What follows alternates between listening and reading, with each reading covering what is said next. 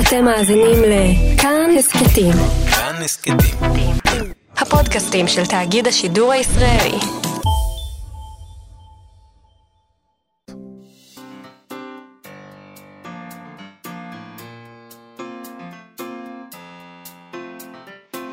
מה שכרוך.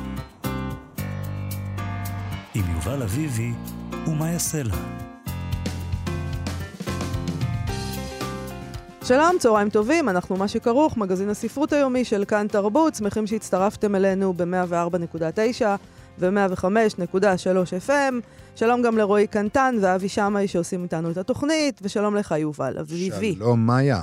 יובל, תראה, כולם uh, מדברים על uh, ללמד ילדים לקרוא בגיל צעיר ולהרגיל אותם uh, לעניין הזה של קריאה, כדי לשנות קצת את המציאות העגומה שבה פחות ופחות uh, אנשים קוראים, ילדים ומבוגרים.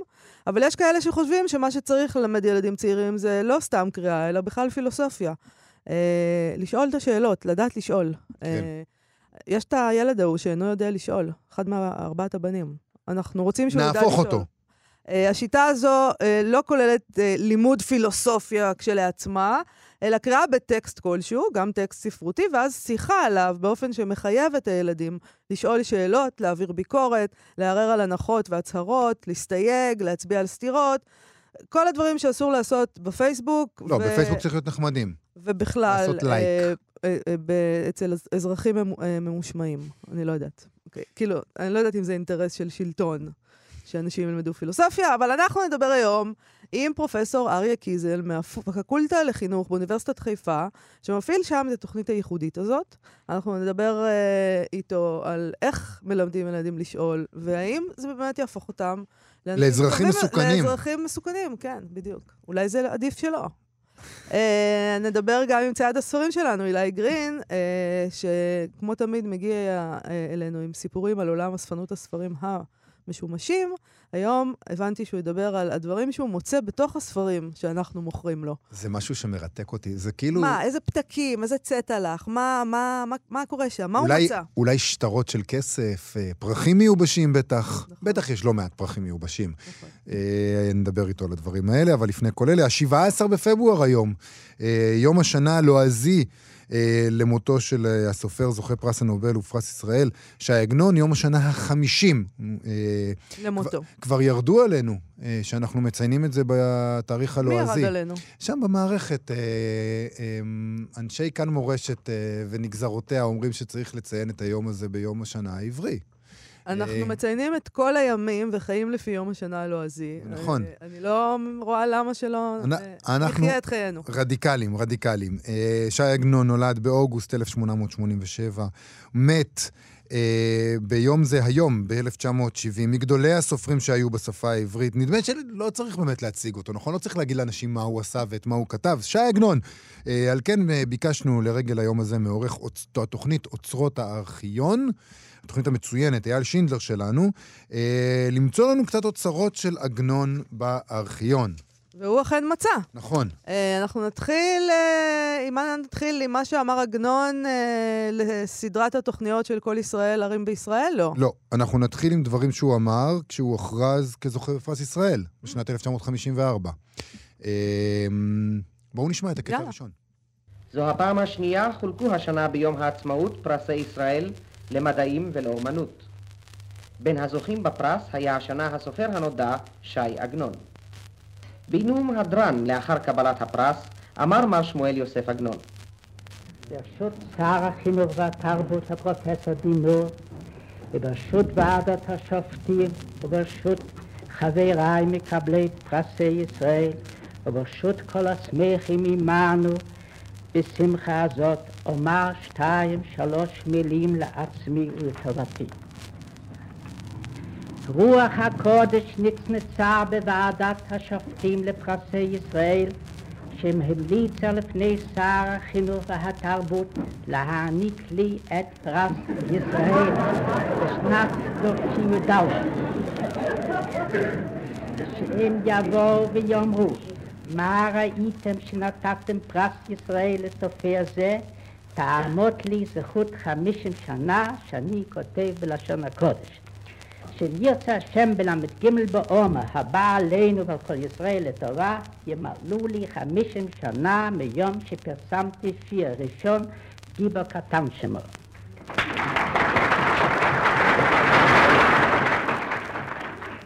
ולמאשימים אותו בחוסר מודרניות, השיב הסופר הדגול ואמר באמת, אמת נכון הדבר, באמת אני כותב בלשון ספרי רעב, אלה שיש לי תרץ על זה. כך מקובלני מבית אבא, וכך היו אבותיי הגאונים הקדושים, זכרונם לברכה, כותבים. ועדיין ספריהם פתוחים לפנינו, וכל הרוצה לראות יבוא ויראה. ולעניין חוסר מודרנית שבי, על כגון זה חייב אני להודות שאיני הולך בחיקותיהם. אבל אני, מוריי ורבותיי, אף אני איני מנוקה מכל שמץ מודרניות. ואפילו איני רוצה להתמדרן, המודרניות מתמרדת ורודה בי. 50 שנה. המודרניות מתמרדת ורודה בי. נהדר. אה, אוקיי, אה, זה יפה שהוא מודה לרוח הקודש שנצנצה בוועדת השופטים אה, והמליצה, שהמליצו ש- עליהם. מי ידע על- שעגנון. היה איש מצחיק? אה, כן, אה, יש לנו עוד קטע מ-1962, נכון? כן. אני בסדר עכשיו? עכשיו שבו בסדר. אה, הוא נשאל על הצורך שלו בהתקבלות בציבור בהיבטים שונים, אה, והתשובות שלו אה, לא כל כך שדר... גם פה, הוא, הוא לא שגרתי. לא. בוא נשמע. ועכשיו קולו של שי עגנון. לפני כשנתיים, כשהוחל במפעל הפצת יצירותיו של שי עגנון במחיר מוזל, נשאל עגנון בריאיון מיוחד שערך לו מיכה שגריר, מה ראה לחרוג ממנהגו שלא להופיע בציבור ולנאום בשלוש עצרות עם גדולות שנערכו לכבוד המפעל. אין אני רואה את עצמי לא לדרשן ולא לנואם ולא למרצה, ולכן אין לי מה להגיד בציבור. ואם אני עכשיו עושה דבר כזה, שאני, כמו שאומרים, אופיע לפני הציבור, הרי זה מטעם של, שאני יכול לעבור על דברי חברי או חבריי. אין לתאר כמה קשה עליי הדבר, בעיקר מפני שזה בליל שבת, שיש לי דרך עבודה שלי ללמוד את הפרשה, שניים מקרא ואיך תרגום, או קצת לעיין בפירושים, או קצת גם במסכת שבת, והנה אני יוצא, מניח את ביתי, והולך למקום או לסביבה שאין, שאין אני יודע היכי. כשנשאל שי עגנון מה יחסו למפעל עצמו, שבא להפיץ את כל כתביו במחיר שווה לכל נפש, ענה. אגיד קושט אמרי אמת. אני, מסת נפשי הייתה שכל אדם בישראל יקרא בכתביי. ולכן אני מאוד מאוד מרוצה שיגיעו ספריי לכל הקוראים. אילו, אילו, אילו היה בידי, הייתי מוותר על שכר סופרים, ובלבד שיהיו הספרים בזול מאוד, שאפילו העני בישראל יוכל לקנות ספר מספריי. עוד בימי בחרותי, בימי העלייה השנייה, היה לי ידעל שלהוציא ספרים שיהיה מחיר המטליק. זאת הייתה כמעט המטבע יותר קטנה, רבע, רבע גרוש. שיהיו ספרים במחיר כזה שכל אחד שיהודי הולך לו לקנות נרות לשבת, יוכל לקנות במטליק גם ספר קטן. שאפילו העני בישראל יוכל לקנות ספר מספריי. אה, זה יפה. אה, ועכשיו, הקטע שאיתו אה, עמדנו להתחיל, אבל בסוף לא, אה, אכן אותה סדרת אה, תוכניות של כל ישראל, ערים בישראל, שהוקדשה לירושלים בשנת 64, פנו אליו כדי שידבר קצת על ירושלים, והוא אומר, שוב, דברים לא כל כך שגרתיים, דברים שתחילתם בעצם בסירוב, אז נשמע את הקטע. כן, וגם אה, יורד על הרדיו ועל השדרנים. שזה- שזה פשוט ומספר תענוג. שהוא לא שומע במיוחד רדיו, ומוטב שלא פונים אליו עם שאלות כאלה מטופשות. שבשבילנו, כשאנחנו מקבלים. קטע כזה, אנחנו מיד מתענגים מהאפשרות לרדת על עצמנו, ועוד מפי עגנון, זה פשוט מושלם. בבקשה. סיפה של תוכנית זו, בדברים שהשיב הסופר שי עגנון לכתב ההזמנה ששיגרנו אליו, ככתבו וכלשונו.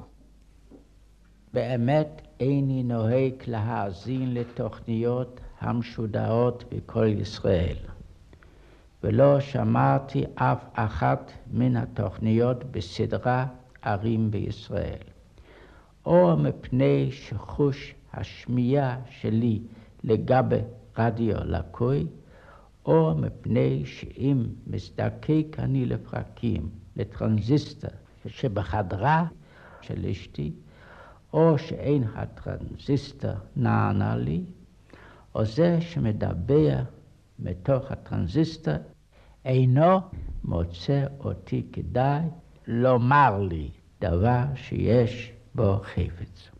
ולאחר כל זה שואלת את ממני שאלות, בכוונה תחילה להשיב עליהן ברדיו. טוב היה אילו לא פנית אליי בשאלותייך, ועכשיו שפנית אליי, טוב היה אילו לא דחקו עליי אנשי הרדיו להשיב עליהן. אדם טרוט אני בשאלותיי אני, שעדיין לא מצאתי עליהן תשובה.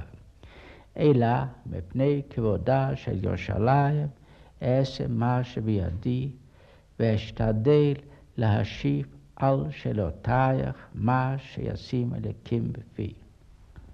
שואלת את מה מסמלת ירושלים בעיניי. לי את שואלת, שאלי את חכמי הדורות בכל העיתים ובכל הזמנים, מימות הנביאים הראשונים ועד לימינו, ירושלים מהי, ומה אמרו הם עליה. ומה חשיבות יש אם אדם שכמותי מחזק את דבריהם. אלא אני שמפיהם אני חי ואני מכוון את מחשבותיי למחשבותיהם, מבקש אני לוואי שאזכה ואראה את ירושלים בשעות הגדולות שלי, כשם שראו הם את ירושלים בשעות הקטנות שלהם. אלה הם, ירושלים לא שרה מליבם כל ימי חייהם, ולא נזדקקו לסמלים, ואם קראת בספרי אורח נטל אלון, הרי יודעת את דעתי על סמלים. זו תשובה ראשונה על שאלתך. מה מסמלת ירושלים בעיניי? איזה, איזה יפה זה. ירושלים, לא, לא נזדקקו הם לסמלים. אני אוהב שהוא, מבין. מזל, מזל שכבודה של ירושלים איתה את הכף. אה, טוב היה אילו לא פנית אליי בשאלותייך, ועכשיו שפנית אליי, טוב היה אילו לא דחקו עליי אנשי הרדיו להשיב עליהן. נכון. אני חושב שזה... היה, הכרנו פעם, נכון? הכרתי פעם איזה עורך שאמר, עוד, אה, עוד לא נולד הרעיון ש... אה, עוד, רגע, לא היה רעיון שלא הענקת שהתחרטת עליו. אז זה אותו דבר כזה. אה, קצת יותר אה, יפה, קצת יותר אה, פיוטי, קצת יותר פיוטי. מתוחכם, וגם קצת יותר עוקצני. וגם בסוף ואישי. וגם בסוף הוא עונה, ועונה יפה. נכון. אה, מי שרוצה לשמוע עוד קטעים של ש"י עגנון, אה, אה, אייל שינדלר יעלה עוד פנינים שלו מהארכיון לעמוד ההסכת אוצרות הארכיון, שזה אוצר בלום העמוד הזה. מאוד מומלץ. ההסכת הזה, וזה מומלץ. בעמוד, אה, תיכנסו לעמוד של כאן, אה, ב- באינטרנט. תכתבו כאן, באינטרנט, זה דבר אינטרנט, חדש. כאן, Enter, ואז יש שם אה, המון דברים. הסכתים, למעלה, לשונית כזאת, הסכתים, אתם נכנסים להסכתים. יש אנשים שלא יודעים, יובל. לא, אל בסדר עליי. גמור. ואז נכנסים לאוצרות הארכיון, מחפשים אוצרות הארכיון והסכתים. באמת, זה אוצר או, נפלא. או, או אם אתם רוצים להקל על עצמכם, פשוט תקישו בגוגל אוצרות הארכיון, ואז תגיעו ישר לשם. נכון.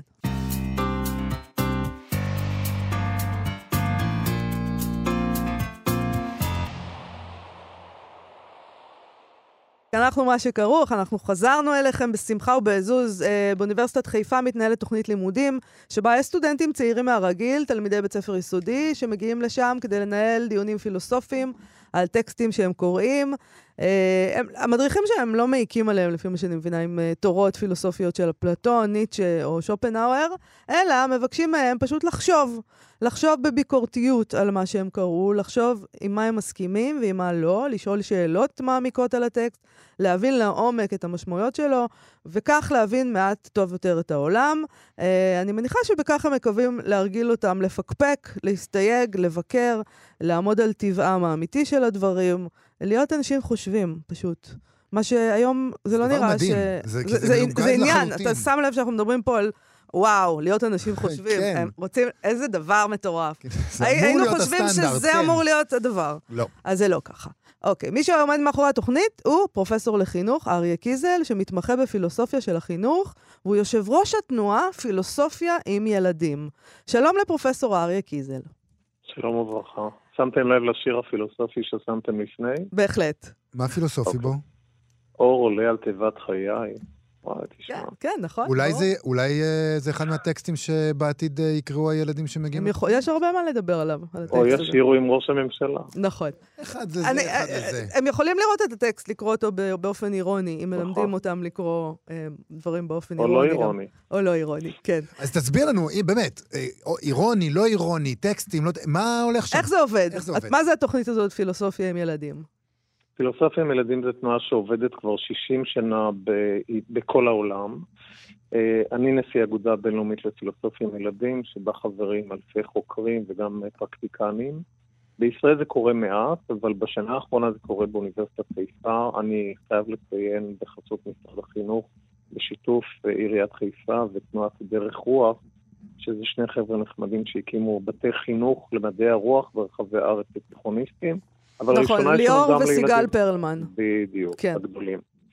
בכל מקרה, אה, אנחנו, אה, יש לנו שלושה בתי ספר בחיפה, סוציו-אקונומי נמוך, שמגיעים מהם ילדים, משתתפים במה שאנחנו קוראים קהילות חקירה פילוסופיות, כלומר עושים פילוסופיה ולא לומדים פילוסופיה, לא שזה לא חשוב ללמוד פילוסופיה, כן, כן. אבל זה לא הנושא, מתוך מטרה לפתח בהם את היכולות של החשיבה הביקורתית, היצירתית, וגם האכפתית, האכפתית זה מה שאנחנו קוראים בעברית caring thinking, שזה גם דבר שמתפתח כשילדים מתפלספים, וילדות כמובן מתפלספים- אחד עם, אחד עם השני. כן. עכשיו, איך זה נעשה? איך מלמדים דבר כזה? אנחנו לא מלמדים, אנחנו עושים. שוב, אוקיי. okay. חזרה לזה שמלמדים, מלמדים בבית ספר. כלומר, יש מורה שיודע והוא זה שמעביר את החומר. כאן, הרעיון הוא שחשיבה הוא כושר שמצוי אצל ילד באופן, וילדה טבעי. כלומר, שהחשיבה שלנו מתפתחת, היא בדרך כלל מתפתחת בתוך קונטקסט וקהילה. כלומר, ככל שיש קהילה יותר גדולה וטובה, עשירה יותר, החשיבה שלנו, שהיא פעולה טבעית, מתפתחת יותר.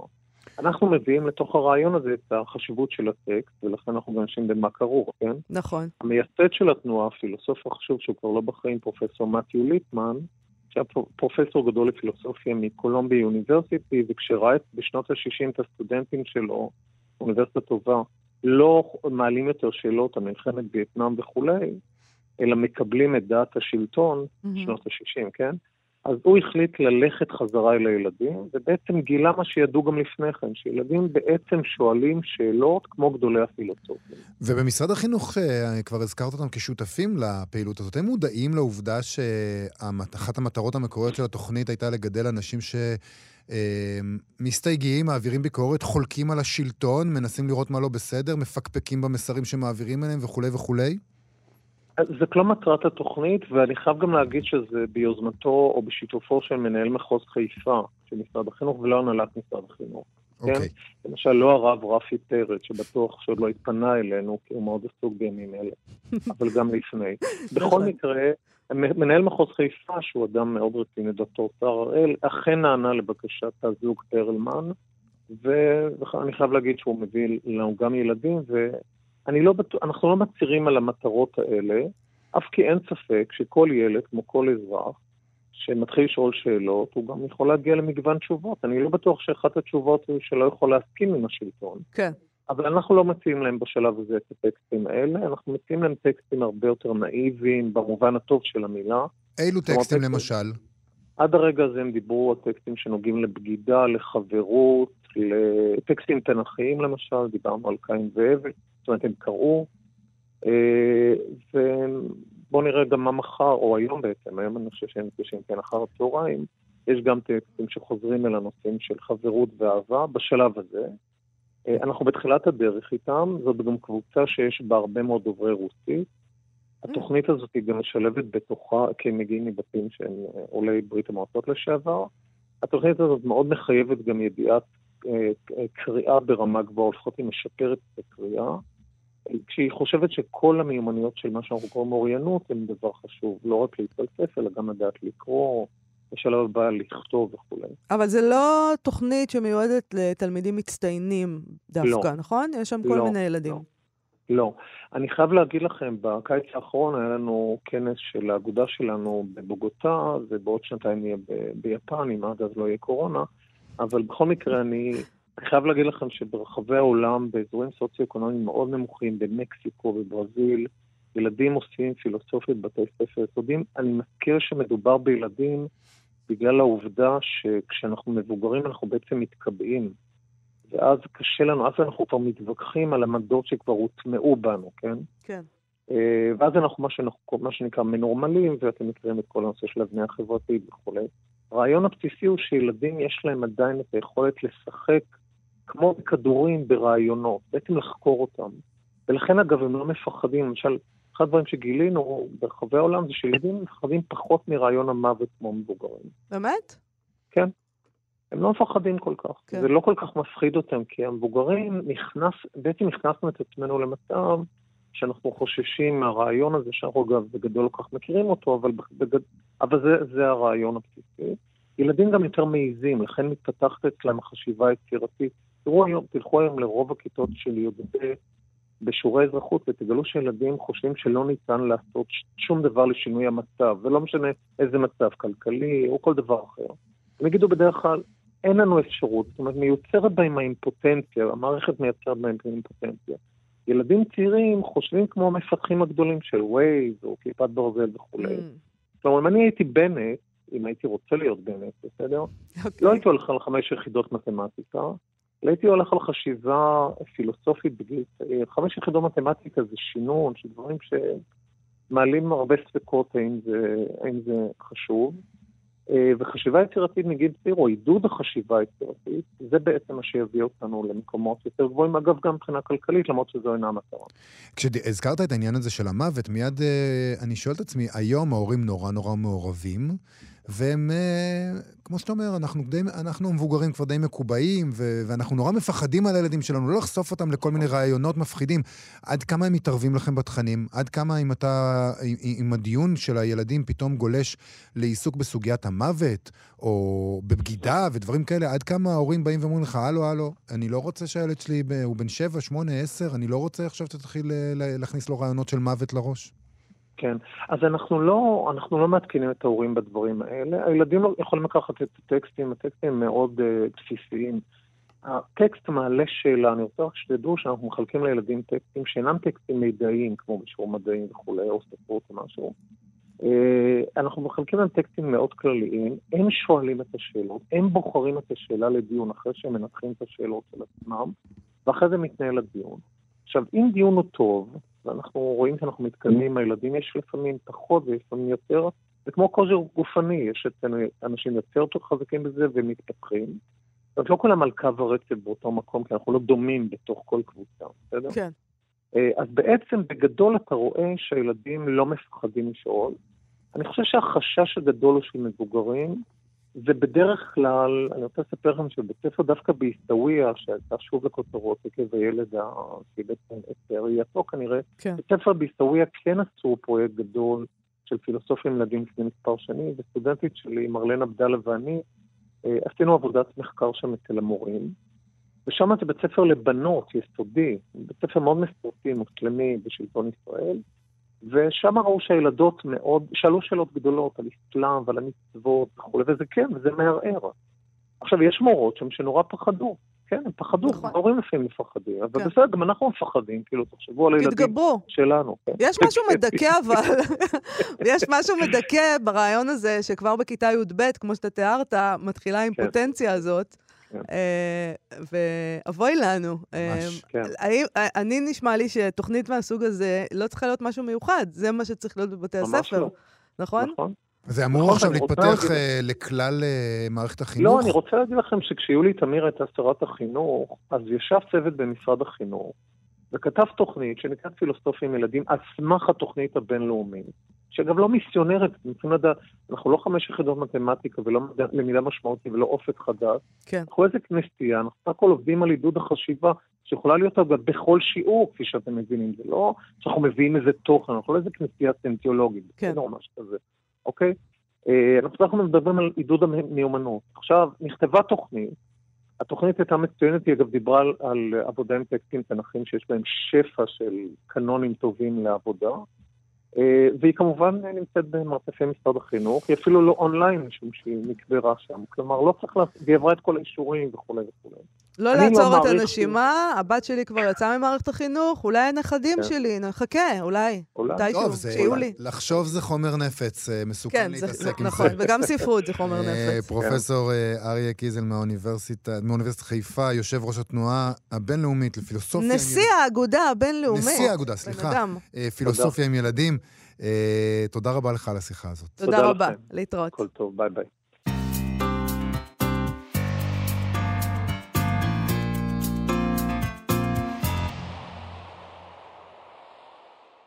אנחנו מה שכרוך בכאן תרבות, וחזרנו איתנו צייד הספרים שלנו, אילי גרין, מחנות הספרים המשומשים, האחים גרין, שמספר לנו מדי שבוע על עולם אספנות הספרים, והספנות בכלל.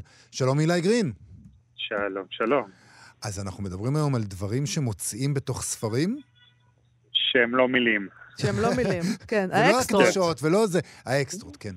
מה, מה, כן. ספר, מה, מה מה שמעניין אותי, מה מצאת שם? מה הדבר הכי מוזר שמצאת בתוך אוקיי, ספר? אז זהו, זה לאחרונה אה, קולגה שלי, אה, נועה, שהיא מסדרת לאנשים בתים, אה, מצא בתוך ספרים, הרבה ספרים, המון פתקים של ילד שקיבל עונש בכיתה, לכתוב, על, לכתוב כמה שיותר פעמים את המשפט אין מדברים בשעת השיעור. עכשיו, אני מדבר, אני מדבר על עשרות אלפים פעמים שהילד אוי. הזה כתב את זה. מסכן. אני אוי. לא יודע מתי המסר חלחל, אבל זה עשרות אלפים, באמת, אני, יש לי, אני מחזיק בידי כרגע משהו כמו 90 פתקים שונים, שבכל פתק יש מאות פעמים את המשפט הזה. יואו, זה... זה- לא היה אז רטלין, אז כל הילדים הם אה, היפר-אקטיביים, פשוט נאלצו כן. לכתוב הרבה פעמים. מעניין באיזה ספר מצאת את זה, מצאתם את זה. בהמון ספרים, בהמון המון ספרים. זה, זה היה בספרייה שלמה. רגע, והיא-. אבל אבל היא הצליחה להתחקות אחרי מי זה היה הילד הזה? אולי... אה, אנחנו לא יודעים מי היה הילד. אולי לתת לו ריטלין לא יודעים. עכשיו, בדיעבד, אה, יעזור יכול לו? להיות, יכול להיות, אה, בטח הוא כבר נמצא בהרבה תרופות אחרות. מדובר ב- בפתקים שנראים לי לפחות מ-50 ל-70 שנה. אה, וממש כל הספרים בספרייה היו מלאים פתקים. ברור, היום אם אתה נותן עונש כזה לילד, ההורים שלו באים עם, אה, עם פח נפט ושורפים את הבית ספר. היום אי אפשר לתת עונשים לילדים, יש הורים. לא, אבל רגע, מאיה, רגע. אה, איזה מין עונש זה? זה לא, לא. אפקטיבי? מה זה? אם הבת שלך הייתה חוזרת ואומרת לך, אמא, המורה הטילה עליי לכתוב עשרת אלפים פעמים את המשפט. לא הטילו עליו לכתוב עשרת אלפים פעמים. הטילו עליו הרבה פעמים, כל פעם. מחדש, וכל פעם הוא כתב. עוד דף, ומחר עוד פעם, ואחרי זה זה הצטבר לעשרת אלפים פעמים. ואף אחד לא שאל את מטילים עצמו... עליך לכתוב מאה פעמים. ואף אחד לא שאל את עצמו, אה? למה זה טוב? הילד כנראה זה לא ממש אה, מה שמסייע לו, ובינתיים אף- הם לא היו אז הספרייה של מפותחים ההורים כמוך היום, מתפוצצת. שאתה כל כך מפותח. אז הם לא הבינו כל מיני דברים שמבינים היום על חינוך. מה מרחם- לעשות? אני מרחם, לח- מפחד לחשוב אתה יודע ש- מה עבר על הילד הזה שלא מצאתם בתוך הספרים. אתה יודע שמורים גם הרביצו לילדים סרגל על היד. אני יודע. אתה יכול לחשוב לעצמך... וזה גם כן דבר שחבל יובל, להעביר ביקורת יובל. על מערכת החינוך, כי, כי זה דבר, חבל שלא שימרנו את הנוהג הנפלא אתה הזה. יכול לדמיין לעצמך מה היה קורה אם מורה של הבת שלי הייתה מרביצה לה עם סרגל על היד. בהחלט אני יכול פח לדמיין. נפט, גפרורים, בית ספר. וזה כאילו כשהיא הייתה יוצאת בזול. נכון. הייתי מחזיקה את עצמי. הנכדים של הנכדים שלה היו בצרות. אבל תגיד, אילי, אני רואה שאנחנו פה נכנסים לשדה מוקשים עם הדבר הזה. נכון, לגמרי. אילו עוד דברים יצא לך למצוא? הרבה פרחים מיובשים? זהו, פרחים מיובשים זה, זה קלאסי מאוד. אה, יש גם אה, ז'אנר, מתישהו שבארץ ישראל הוציאו ספרים במיוחד שהדביקו להם פרחים שהיו מתייבשים בעצם כמזכרת מארץ הקודש. כאילו הם הבינו את הקטע. אוקיי. יש כל מיני הוצאות שמראש הוציאו נגיד אה, ספר מראות אה, ירושלים או מראות אה, של מקומות קדושים. ו- עם הפרח בילט אין? בדיוק. הבנתי. וגם פרח, נגיד, בפנים. מקומי. זאת אומרת, אם זה... מקומי, שקשור נגיד לצפת, נו, שקשור ברור. לירושלים, זה שקשור כמו שפעם היינו קונים. חול כזה מאילת. או מים. מהירדן ואוויר אוויר מרוח הקודש. כן, לגמרי. אז זה המון, אה, המון אה, פרחים מיובשים. אה, זהובים, זה גם עניין, אה, כל מיני עטיפות של שוקולדים. אה, זהבים, כן. שם את זה כדי להחליק אותם. כן, כן, היו וואו. מחליקים אותם, כן. ומעולם לא, לא שלפו אותם, כלומר, שכחו מהם ב- איזה יופי. בתוך הספרים. כן. כן. אגב, זה לפעמים יכול להיות שווה הרבה כסף. נגיד, יש כל מיני עטיפות של שוקולדים או עטיפות של עילית ישנות שאספנים היום אוספים, וזה ככה ישתמר בצורה הטובה ביותר. כלומר, לא בארון, אלא בתוך ספר, זה כן. ממש אה, משמר, זה קפסולת זמן. אה, עטיפות של תפוזים, נגיד ג'אפה, לא מזמן אה, נמכרו משהו כמו 100 עטיפות של, אה, עטפו כל תפוז אה, בעטיפה של ג'אפה, אני חושב שלייצוא, ומישהו שמר את זה, וזה נמכר במשהו כמו 50 דולר לכל כי זה אה, באמת. זה באמת אה, פריט מרגש, עטיפות של כן. כאילו, אתה כן. יכול, אתה, 50 דולר לחתיכה זה יפה, כי בספר סטנדרטי אתה יכול 300 כאלה בערך אה, לשמור. אה, אני לא יודע כמה היה שם, אני חושב שהיה שם מתקרב ל-100, אבל כן, היה שם המון. לא נראה לי שכולם, אני לא יודע אם הם נשמרו בספרים, אבל לי יצא לראות דברים כאלה. מה עם אה, ספר שאתה שולף מהספרייה, והדפים שבתוכו גזורים בצורה של אקדח, ככה שיכולת להחביא את זה? זה יצא לך? מעניין- מעניין מאוד, לא, אבל אה, אני חושב אבל אתה יכול. אולי כדאי שנעשה את זה אנחנו, כן. בצורה כזאת של אקדח ונפיץ, שאנשים יוכלו אולי אני לדמיין. בעצם לא חנות ספרים, אולי אני מוכר דברים בתוך סליק, הספרים. מי- מי- סליק. מי קורא היום ספרים? אז זהו, שלי היה חבר, חבר, מישהו שהכרתי בתיכון. חבר, מכר. לא אני. אוקיי. שהיה לו ספר שהיה, כל הדפים בפנים היו גזורים בדיוק בצורה של קלטת וידאו. וזהו, זה כל מה שאני אספר על העניין הזה. אני לא אספר לכם איזה קלטת וידאו הוא החביא ב... פורנו? ככה הוא החביא פורנו? החבר שלי. החבר שלך? וואו, היום הוא יכול פשוט לעשות enter, והכל נמצא שם. למה היה צריך להחביא את זה ככה? אבל. מה אם אה, מתחת למיטה או משהו? זה כזה סוד כמוס? לא שאלתי אותו, הוא אדם זר אתה לחלוטין. יכול לשאול אותו, אתה שאלת אותו פעם איזה ספר זה היה שהוא השחית? אה, אני ידעתי, אבל אה. אני לא זוכר. אולי מ-12 עד 16? זה קלאסי, יש לך מחשבה מצוינת, נכון. קלאסי.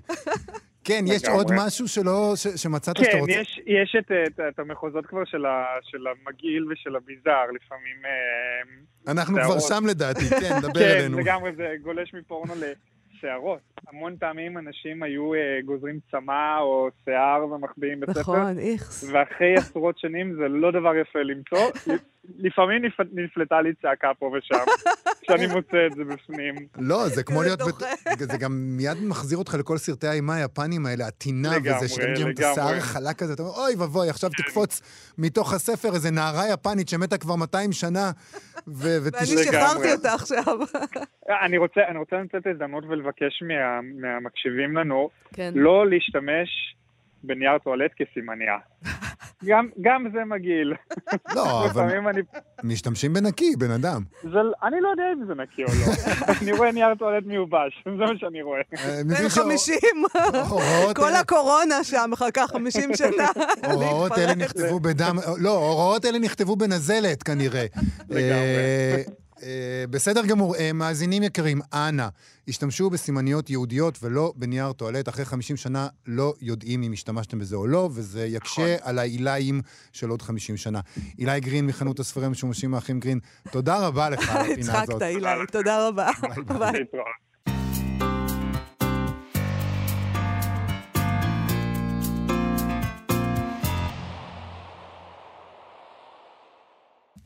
אנחנו מה שכרוך, בכאן תרבות.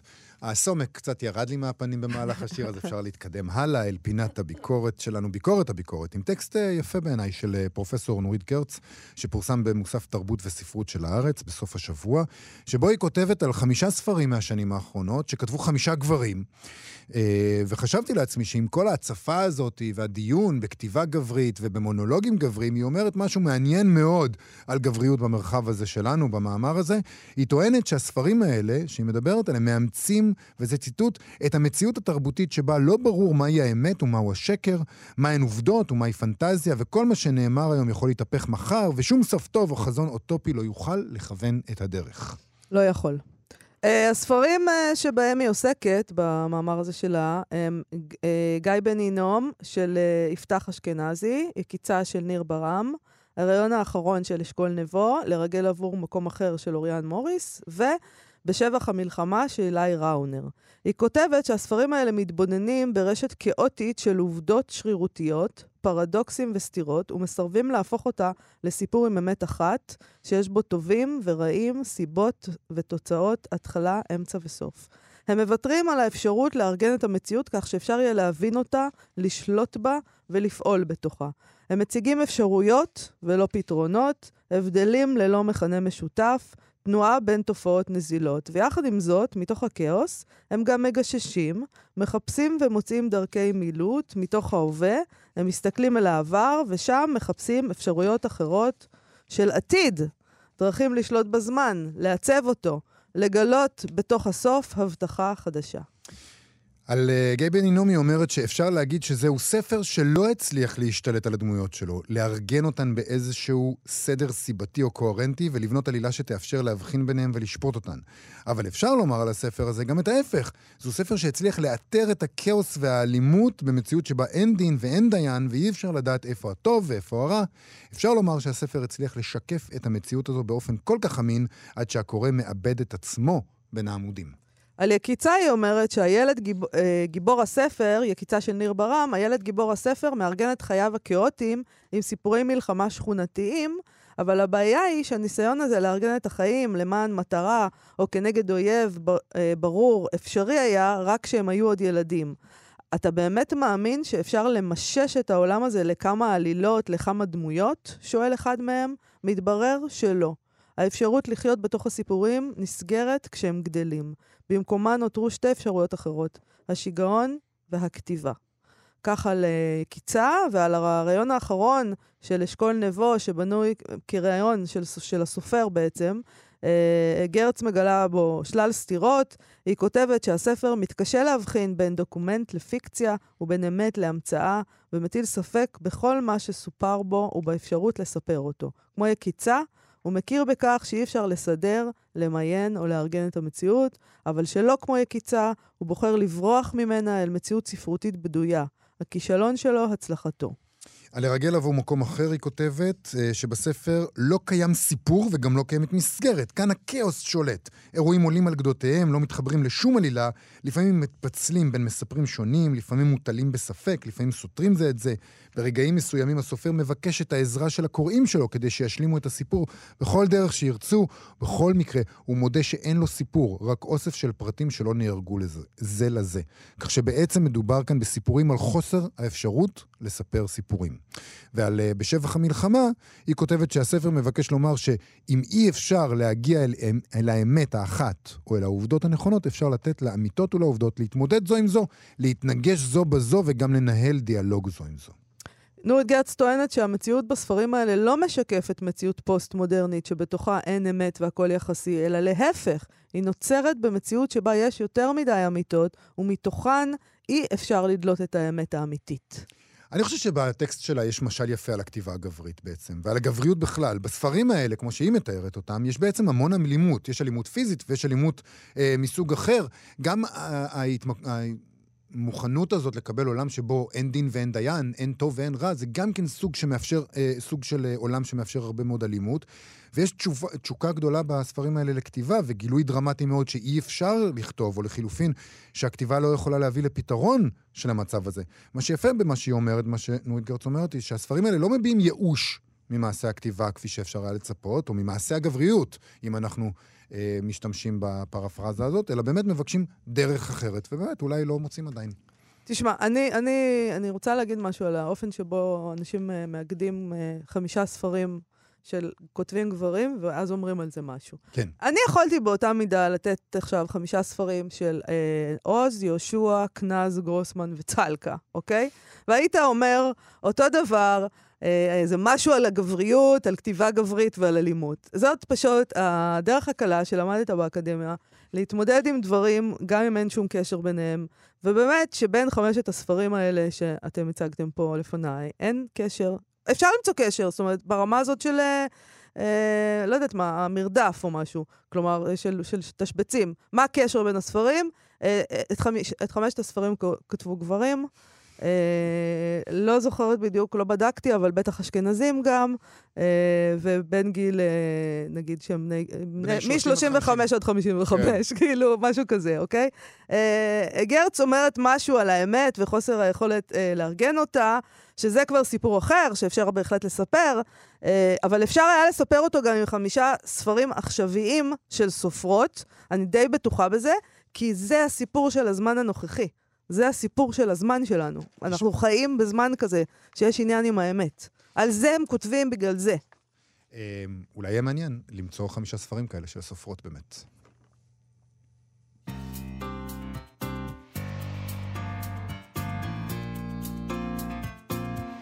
סטטוס ספרותי לסיום, עטליה יופי כותבת בקבוצה שנקראת מועדון הספר הטוב של הוצאת הכורסה, סטטוס שהחלטנו לקרוא. בעקבות השאלה הקבועה בשאלונים על מהם הספרים האהובים, יצא לי לחשוב על כך שלשאלה הזו יש אצלי תשובה מוכנה מראש, שכמעט ולא השתנתה לאורך השנים. למעשה, אם אני חושבת על רשימת חמשת האהובים שלי מגיל 20, היא לא שונה בהרבה מהיום, מבלי להסגיר את גילי. האם באמת הגעתי אל הספרים הכי טובים שקראתי בחיי עד גיל 20? או שמא לקריאה בגיל ההתבגרות יש השפעה שונה עלינו, משמעותית יותר. הרי מאז קראתי מאות ספרים, חלקם הגדול אפילו טובים מאוד, אז איך זה שהם לא נכנסים לך במשייה הפותחת? אני בטוחה שהקריאה ב-1984, למשל, בגיל 15, הייתה בגדר וואו, שאין שני לו. אולי אם הייתי קוראת אותו לראשונה בגיל 30, הוא לא היה נכנס לחמישייה הפותחת. אני יודעת שבכל הנוגע למוזיקה יש טענות שאומרות שמה שאהבנו בגיל ההתבגרות נשאר איתנו ומרגיש לנו יותר טוב ממה שיצא לאחר מכן. מה שמסביר למה כל דור חושב שהמוזיקה של דורו היא המוזיקה, ומה שיצא לאחר מכן פחות טוב. אולי זה ככה גם עם ספרים. Uh, טוב, אז אני חייבת להגיד um, שאני גם ככה, אני חושבת שככה אנחנו עם ספרים. Uh, כלומר, אם ישאלו אותי uh, שאלה כזאת, uh, על, הספרים שאני אגיד, הם, אם אני אדבר בכנות כמובן, הם ספרים שקראתי כנערה פלוס, בגיל ההתבגרות. רוב האנשים פשוט הרבה פעמים עונים בשאלונים, כשסופרים עונים על השאלונים האלה, הם נותנים מין תשובות כאלה, כפי שהתשובות צריכות להיות. אני חושבת שכשאנחנו קוראים uh, בגיל ההתבגרות, uh, יש uh, השפעה הרבה יותר גדולה על הספרים עלינו, מאשר כשאנחנו נהיים uh, אנשים מבוגרים, משעממים וציניים. ומשהו בספרים שקראת בגיל ההתבגרות נורא מסעיר אותך. אחרי זה אתה קורא המון ספרים גדולים, ואולי אפילו גדולים יותר, אבל אין את הסערה הזאת שם. אני מסכים. אני חושב שכמו כל דבר, אכן, כמו מוזיקה, סרטים, אופנה, כל מיני דברים שקורים בגיל הנעורים משפיעים עליך יותר. אני רוצה להגיד, אבל להסתייג ולהגיד שהרבה פעמים כבן נוער חושפים אותך, אם אתה מצליח אה, לקרוא, מה שכבר לא עושים היום, אבל חושפים אותך להמון קלאסיקות וספרים גדולים, מכריחים אותך לקרוא את התפסן, את 1984, אה, אה, את אה, דוסטויבסקי, את החטא ועונשו, כל מיני ספרים כאלה שהם כבר ברור לחלוטין שיש להם איזשה, איזשהו משקל תרבותי. וכשאתה גדל, לפעמים אין לך את הדבר הזה, לא תמיד אתה...